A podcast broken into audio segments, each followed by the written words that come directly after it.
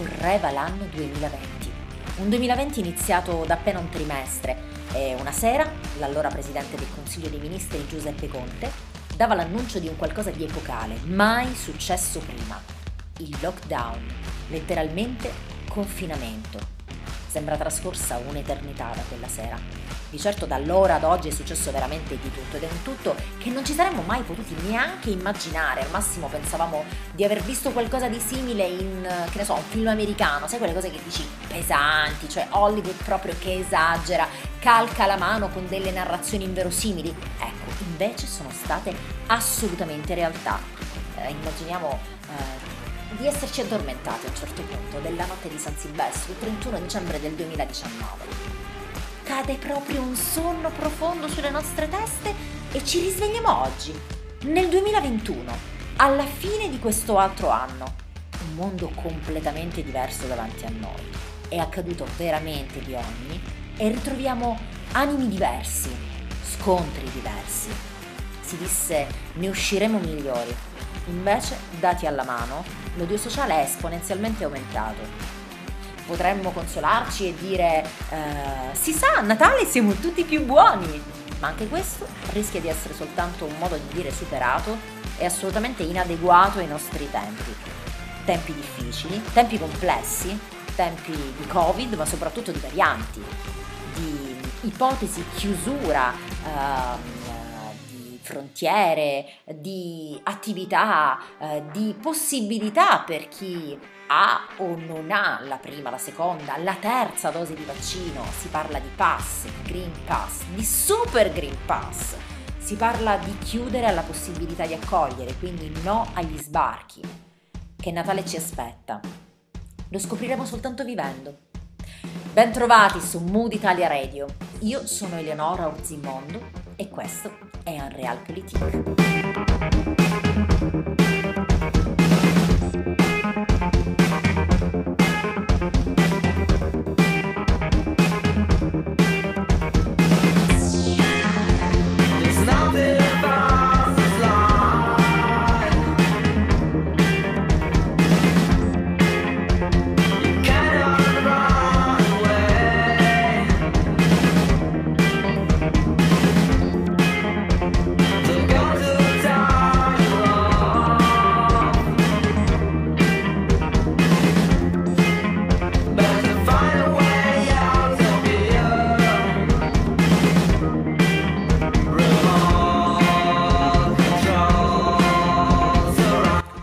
Slicer di The Morning Light Project ci accompagna all'interno di un nuovo appuntamento di Unreal Politik, lo spazio di approfondimento su temi di interesse sociale e politico che tengono alta l'attenzione di istituzioni, eh, opinione pubblica, eh, opinion leader e dominano i media tradizionali e social. Io sono Eleonora Orzimondo e questa è Mood Italia Radio. All'indomani della prima domenica dell'avvento ci sentiamo tutti già in clima da We Wish You a Merry Christmas, ma tra gli addobbi, quelli uh, che in realtà sono dei temi di dibattito, no? Ma chiamiamoli così, chiamiamoli addobbi da appendere all'albero, ecco, ce n'è uno su tutti. Il Green Pass, che per l'anno in via di chiusura tra l'altro è stato parola d'ordine assoluta, protagonista di scontri, di talk, di diatribe, di vere e proprie fratture sociali talvolta e che dalla prima settimana di dicembre tra l'altro diventerà misura ancora più stringente. Il Consiglio dei Ministri del 24 novembre scorso, un paio di giorni fa, per l'appunto ha dato il via libera al decreto legge che rafforza le misure anti-Covid. Solo le persone vaccinate o guarite potranno infatti ottenere il cosiddetto Super Green Pass che sarà valido in tutto il paese, anche in zona bianca, dal 6 dicembre. L'accesso a eventi sportivi, spettacoli, bar e ristoranti al chiuso, ma anche a feste e discoteche sarà consentito solo ai possessori della super certificazione esteso l'obbligo di vaccino al personale scolastico e alle forze dell'ordine. Terza dose disponibile per tutti i maggiorenni dal 1 dicembre. Parola d'ordine, salvare il Natale. Il Super Green Pass richiede una duplice strategia. Da un lato premiare il 90% degli italiani che hanno conseguito la vaccinazione come ha ricordato il presidente Mattarella, e riservare ai non vaccinati le restrizioni legate ai vari colori, bianco compreso, dall'altro lato estendere la platea soggetta all'obbligo del Green Pass base, cioè il tampone, per aumentare il livello di sicurezza e protezione della comunità. Queste sono state le parole del ministro per la pubblica amministrazione Renato Brunetta rilasciate al foglio proprio la scorsa settimana. Penso innanzitutto ai fruitori dei servizi, ha precisato il ministro, eh, dagli utenti dei front office della pubblica amministrazione ai clienti delle banche e degli studi professionali, fatta naturalmente eccezione per i servizi di pubblica utilità. Sul nodo eh, indifferibile dei controlli sul trasporto pubblico locale ha aggiunto per le metropolitane i lettori ottici ai tornelli potrebbero essere facilmente integrati per leggere i QR code dei certificati verdi. Sugli autobus, i controlli a campione sui passeggeri, già previsti per verificare il possesso dei biglietti, potrebbero essere ampliati al Green Pass. Tutto questo all'interno di un sistema di controlli rafforzato e totalizzante a partire dalle attività di somministrazione di alimenti e bevande. Il massimo della sicurezza sanitaria con il massimo delle aperture questo ci ha consentito il Green Pass finora, consentendoci adesso il Green Pass rafforzato. Il governo prende ancora una volta le decisioni più giuste per il paese, dimostrando di saper anticipare il virus e non di inseguirlo. Una strategia responsabile, ha concluso il ministro Brunetta, che ci permetterà un Natale aperto, libero e sicuro. Ta-da! Questo è quello che sostiene il ministro Brunetta. Chiaramente non è opinione totalmente condivisa sia dalle parti politiche che dalla popolazione italiana. Ma entriamo nel merito del provvedimento per capire un po' meglio e capire che cosa prevede l'estensione dell'obbligo vaccinale alla terza dose, soggetti per i quali la legge già prevedeva l'obbligo di vaccinazione. L'estensione ha validità a decorrere dal 15 dicembre prossimo ed esclude la possibilità di essere adibiti a mansioni diverse, si legge sul sito della funzione pubblica. Inoltre si stabilisce l'estensione dell'obbligo vaccinale a ulteriori categorie, sempre a decorrere dal 15 dicembre. Nell'ordine, personale amministrativo della sanità, docenti e personale amministrativo della scuola, militari, forze di polizia, compresa la polizia penitenziaria, personale del soccorso pubblico. Sul fronte della certificazione verde, il testo prevede che la durata di validità del Green Pass sia ridotta dagli attuali 12 a 9 mesi, L'obbligo di Green Pass viene esteso a ulteriori settori che sono alberghi, spogliatoi per attività sportiva, servizi di trasporto ferroviario regionale e interregionale e servizio di trasporto pubblico locale. Ma ehm, c'è un ulteriore passaggio che vale la pena attenzionare. Come riportano fonti governative, eh, cito testualmente, a decorrere dal 6 dicembre 2021 inoltre il Green Pass si sdoppia Viene introdotto, udite udite, il Green Pass rafforzato rilasciato solo alle persone vaccinate o guarite e il Green Pass base rilasciato a chi si sottopone a un tampone molecolare valido per 72 ore o antigenico, cioè valido per 48, che è valido per 48 eh, il Green Pass rafforzato a partire dal 6 dicembre 2021 fino al 15 gennaio 2022 vale già in zona bianca ed è necessario per lo svolgimento delle attività che altrimenti sarebbero oggetto di restrizioni in zona gialla e arancione e le attività sono spettacoli, eh, spettatori di eventi sportivi, ristorazione al chiuso, eh, feste e discoteche, cerimonie pubbliche. Insomma, ci siamo un po' abituati a questo ritmo in effetti. Uh, in caso di passaggio in zona arancione le restrizioni e le limitazioni non scattano, ma alle attività possono accedere i soli detentori del Green Pass rafforzato. Uh, diamo adesso anche un'occhiata a quelle che sono le altre misure, ad esempio le prefetture dovranno prevedere un piano provinciale per l'effettuazione di costanti controlli entro 5 giorni dall'entrata in vigore del testo e sono obbligate a redigere una relazione settimanale da inviare al Ministero dell'Interno.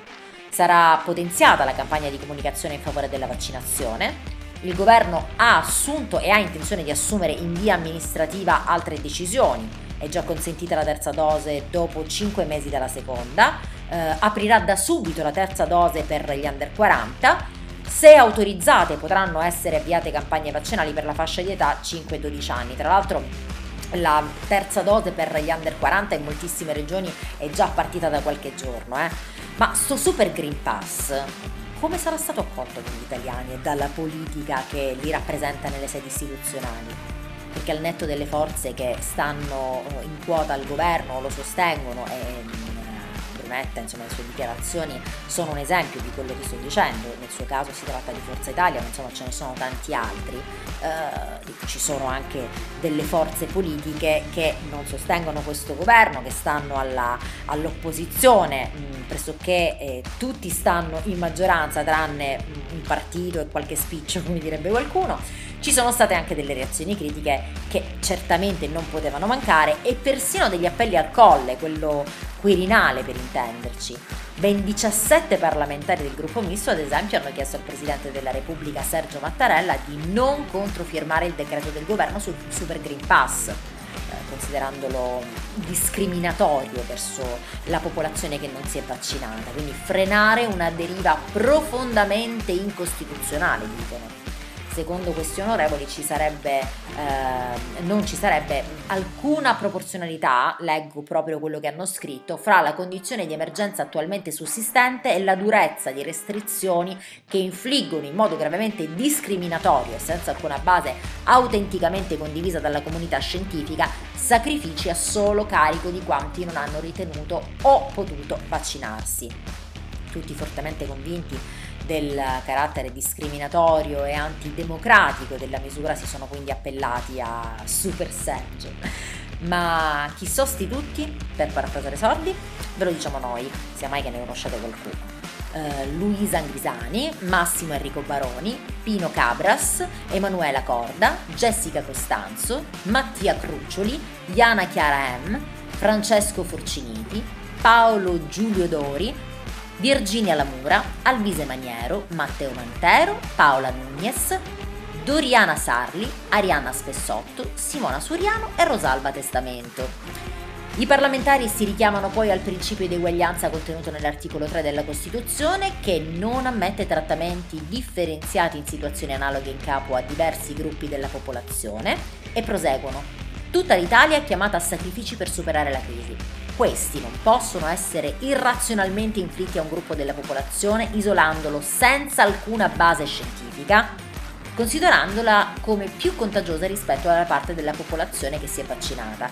Si tratta infatti di un'evidente discriminazione di natura politica e ideologica, frutto di una vera crociata mediatica, degna forse di uno Stato etico, ma certamente non di uno Stato di diritto occidentale e sul, senza alcuna base scientifica eh, scazzano quelli che magari hanno un bricioletto di competenza e che si sentono eh, un po' offesi ecco, da questa continua e reiterata ridurre la questione contagi a una chiacchierata da bar, ecco, una cosa che è veramente diventata abbastanza difficile da sopportare. Tanto per dirne uno interviene l'immunologo Sergio Abrignani, che è ordinario dell'Università di Milano ed è membro del Comitato Tecnico Scientifico, le cui previsioni non lasciano molto sereni. Siamo in fase di crescita, ha detto, i modelli ci dicono che tra qualche settimana potremo avere anche 20-30 mila casi, ma speriamo di fermarci presto.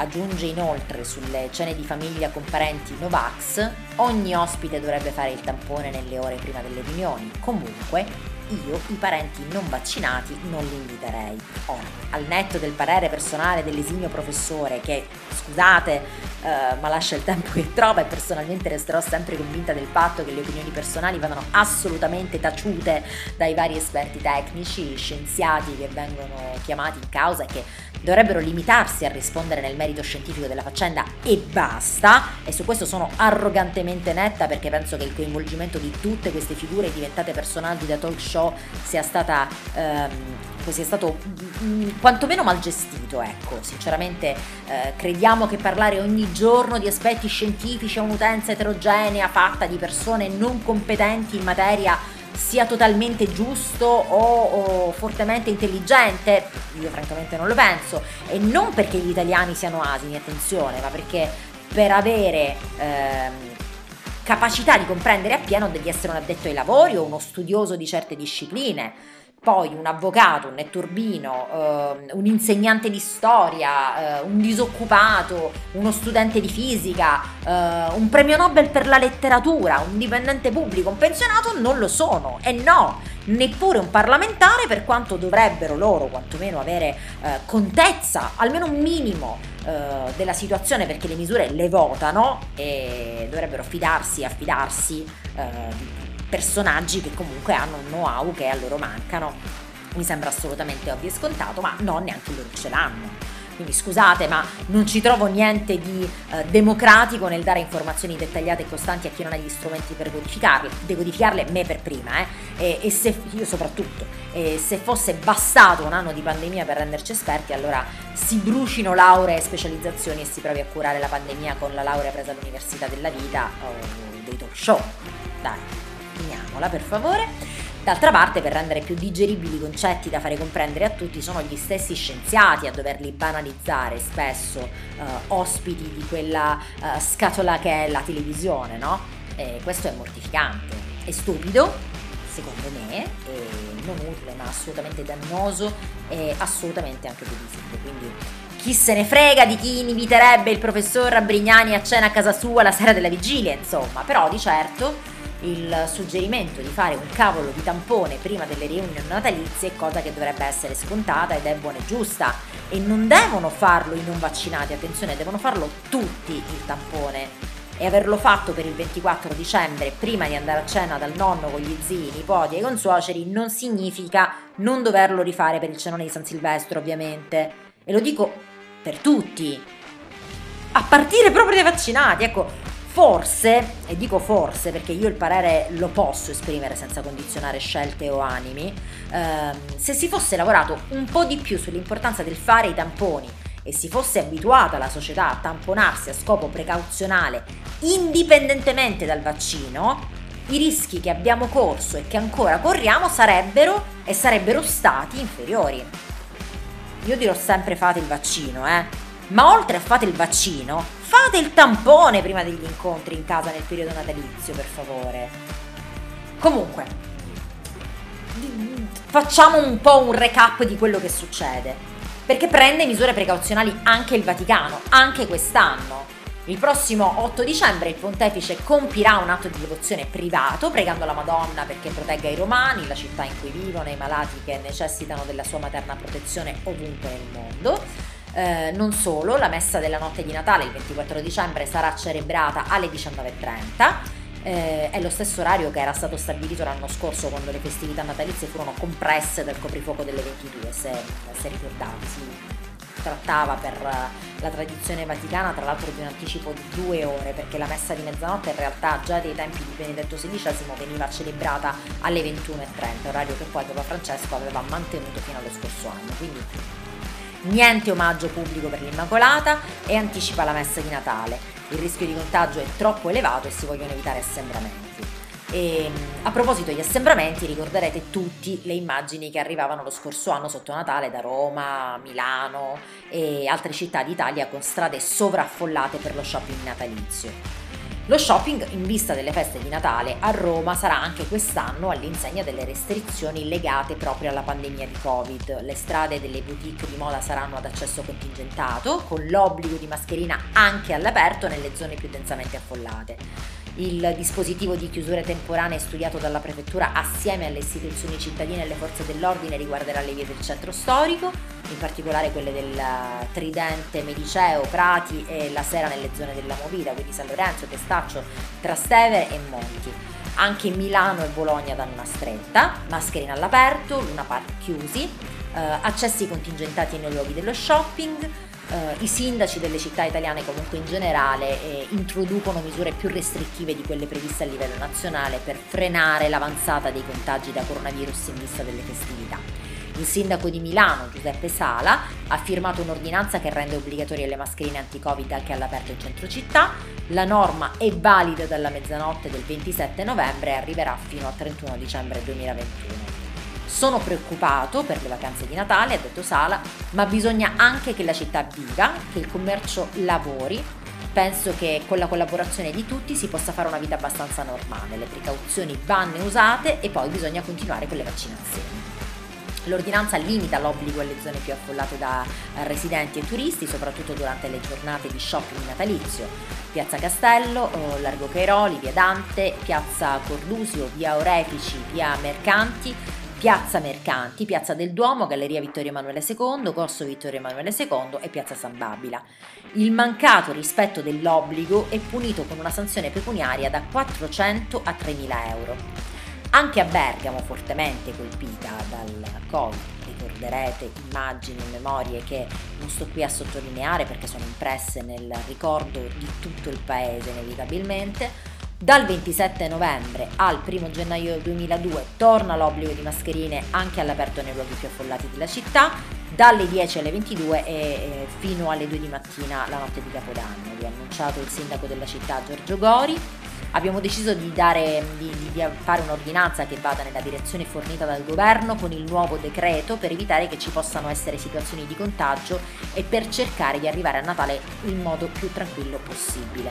Misure restrittive anche in altre città d'Italia e ancora altre saranno ufficializzate nei prossimi giorni e settimane, c'è da starne certi, in considerazione tra l'altro di dati in aumento e delle varianti che tanto preoccupano le mascherine e il Green Pass per fare lo shopping nei mercatini d'Italia, di Natale. Chi va in montagna deve partire con le regole anti-Covid. Per eh, il ristorante non ci sono limiti, ma se dovesse scattare la zona gialla non ci si potrà sedere a tavola in più di 4 e 2 al cenone. Chi pensa di andare all'estero tenga d'occhio fino all'ultimo le notizie e consideri che alcuni paesi come l'Austria ad esempio stanno riducendo i margini per i Novax, imponendo un tampone molecolare per entrare nel paese. Anche l'Unione Europea è pronta a rivedere la propria raccomandazione sui viaggi e potrebbe suggerire una maggiore sorveglianza, ad esempio riducendo da 48 a 24 ore la validità dei tamponi. Eh, per Natale poi gran parte del paese sarà in zona bianca con le restrizioni al minimo, ma alcune regioni rischiano di cambiare colore. Per quanto riguarda i viaggi, eh, in zona bianca ci si sposta liberamente all'interno del paese, serve il Green Pass per prendere l'aereo e i treni a lunga percorrenza. Se una regione dovesse passare in zona rossa o arancione sarà necessario il Green Pass anche per spostarsi in entrata e in uscita. Chi arriva in Italia, come pure eh, gli italiani che tornano a casa da un paese dell'Unione Europea, deve avere il certificato verde, mentre dagli altri paesi è necessario anche un test molecolare o antigenico negativo nelle 72 ore precedenti, da 48 ore per gli ingressi del Regno Unito. Eh, il presidente della regione siciliana Nello Musumeci ha varato una ulteriore stretta che resterà in vigore fino al 31 dicembre. Dovranno sottoporsi al tampone nei porti e gli aeroporti siciliani anche i viaggiatori che arrivano dalla Germania e dal Regno Unito. Per chi medita un Natale in spiaggia tenga presente che per Aruba, Maldive, Mauritius, Seychelles, Repubblica Dominicana, come pure per Sharm el Sheikh e, Marsalam, sono aperti fino a gennaio corridoi turistici covid free che eh, prevedono un attento screening alla partenza e al rientro.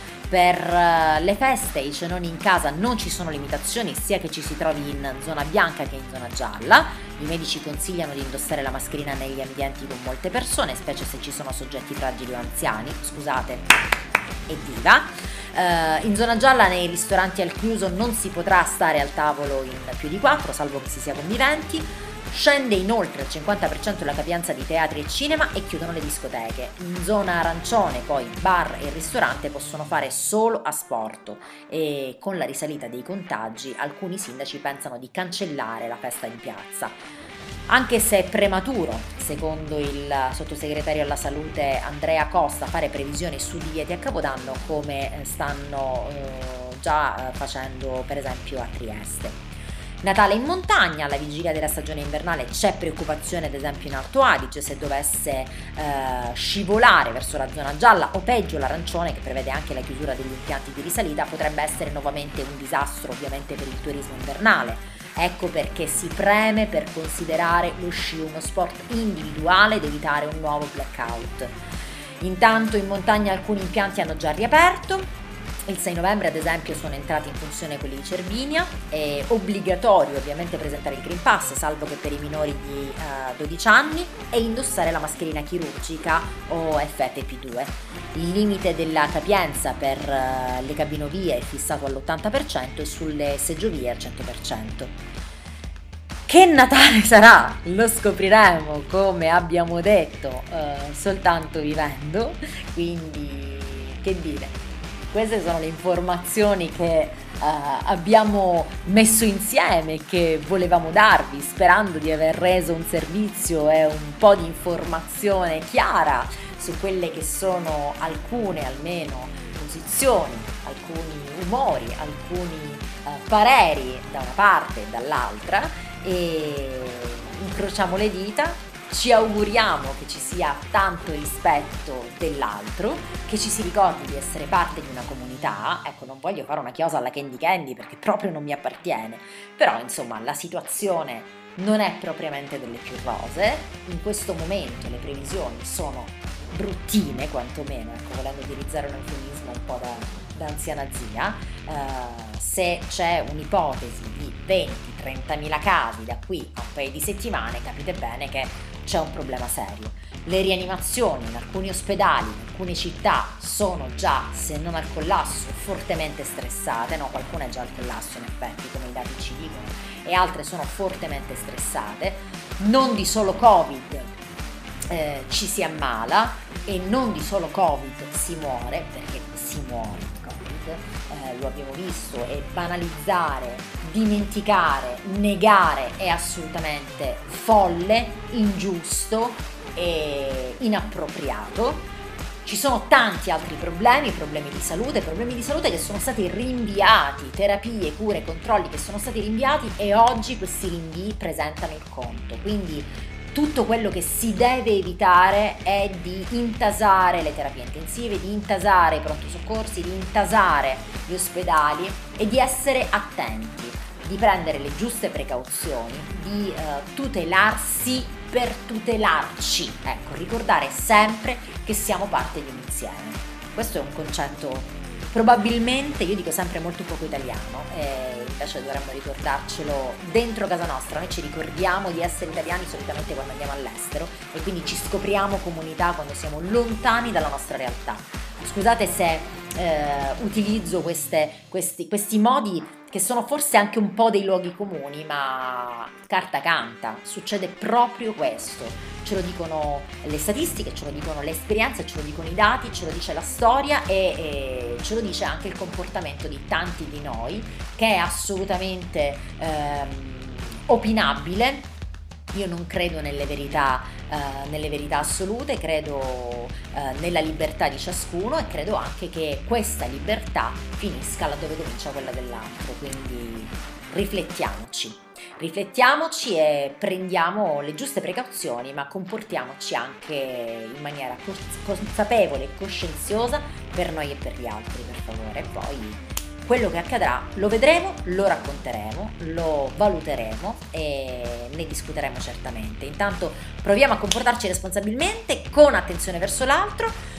Noi ci salutiamo, uh, ci risentiamo lunedì, se vorrete ovviamente. L'appuntamento con uh, Unrealpolitik finisce qui. I link per l'ascolto dei podcast sono su mooditaleradio.it e su Spotify. Io sono Eleonora Orzimondo, vi ringrazio per aver seguito questo appuntamento uh, con me, con Realpolitik su Modo Italia Radio e vi do appuntamento qui a fra sette giorni esatti.